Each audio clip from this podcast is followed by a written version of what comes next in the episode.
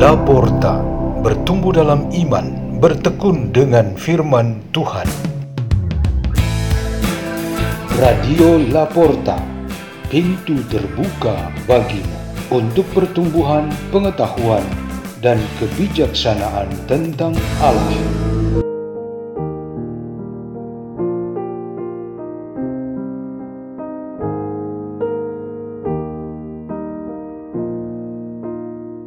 Bacaan dan Renungan Sabda Tuhan Hari Sabtu Pekan Kedua Masa Biasa 20 Januari 2024 Dibawakan oleh Hendrikus dan Dinar Dimna dari Sekolah Sin Peter Jakarta di Keuskupan Agung Jakarta, Indonesia.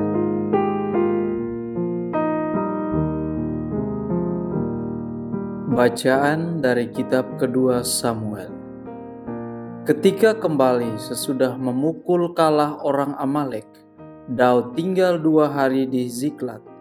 Maka datanglah pada hari ketiga seorang tentara dari pihak Saul dengan pakaian terkoyak-koyak dan tanah di atas kepala.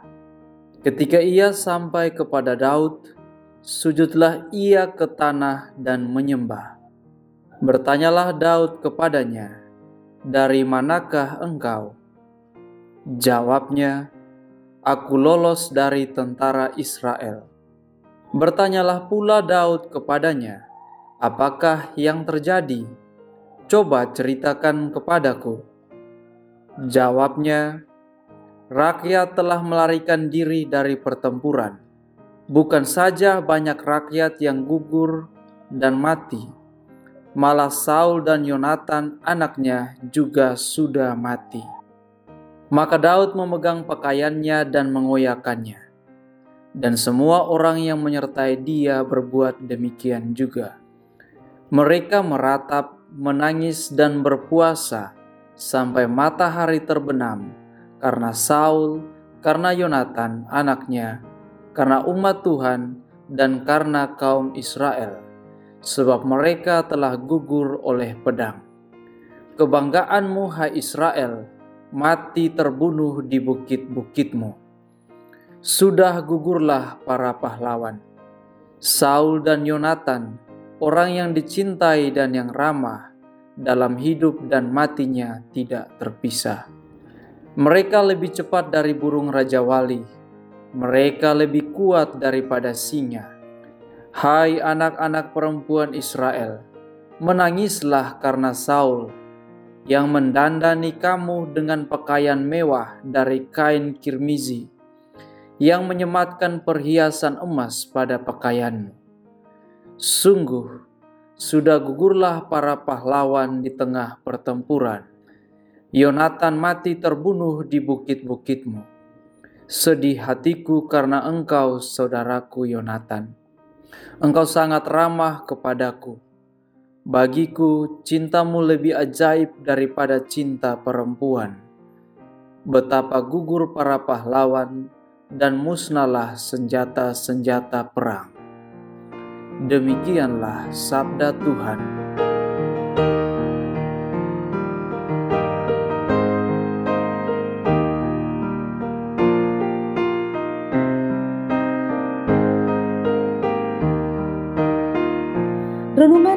Pada hari ini bertema benci itu benar-benar cinta. Kata benci yang diperpanjang dan diartikan menjadi benar-benar cinta sudah tidak asing lagi bagi kita. Ada seorang gadis remaja yang memberi nama kedua anjing kecilnya, si benci dan si cinta. Ini adalah dua nama yang menunjukkan perlawanan yang ditunjukkan begitu jelas oleh masing-masing anjing itu.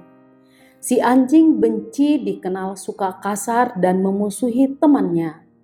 Sebaliknya, anjing cinta selalu bermain, menemani, dan bersikap tenang terhadap temannya si benci.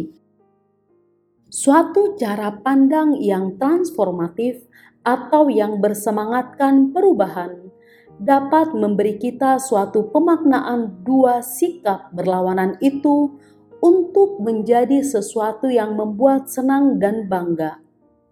Ungkapan benci itu benar-benar cinta, seharusnya menjadi inspirasi untuk transformasi ini.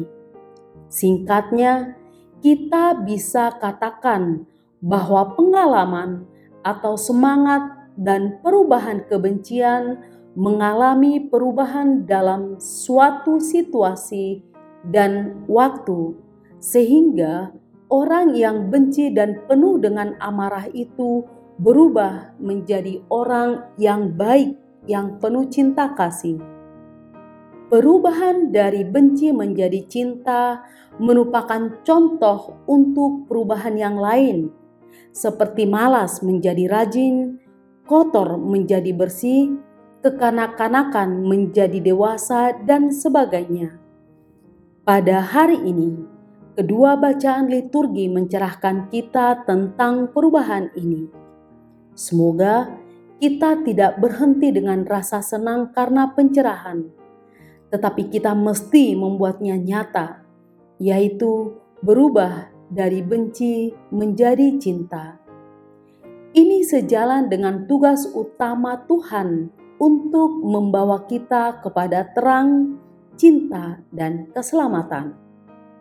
Ada satu kejadian di dalam Perjanjian Lama yang menjadi pelajaran bagi kita. Kebencian Saul terhadap Daud jelas tak terelakkan. Sebaliknya, Daud tidak membalas kebencian Raja Saul atas dirinya dengan kebencian.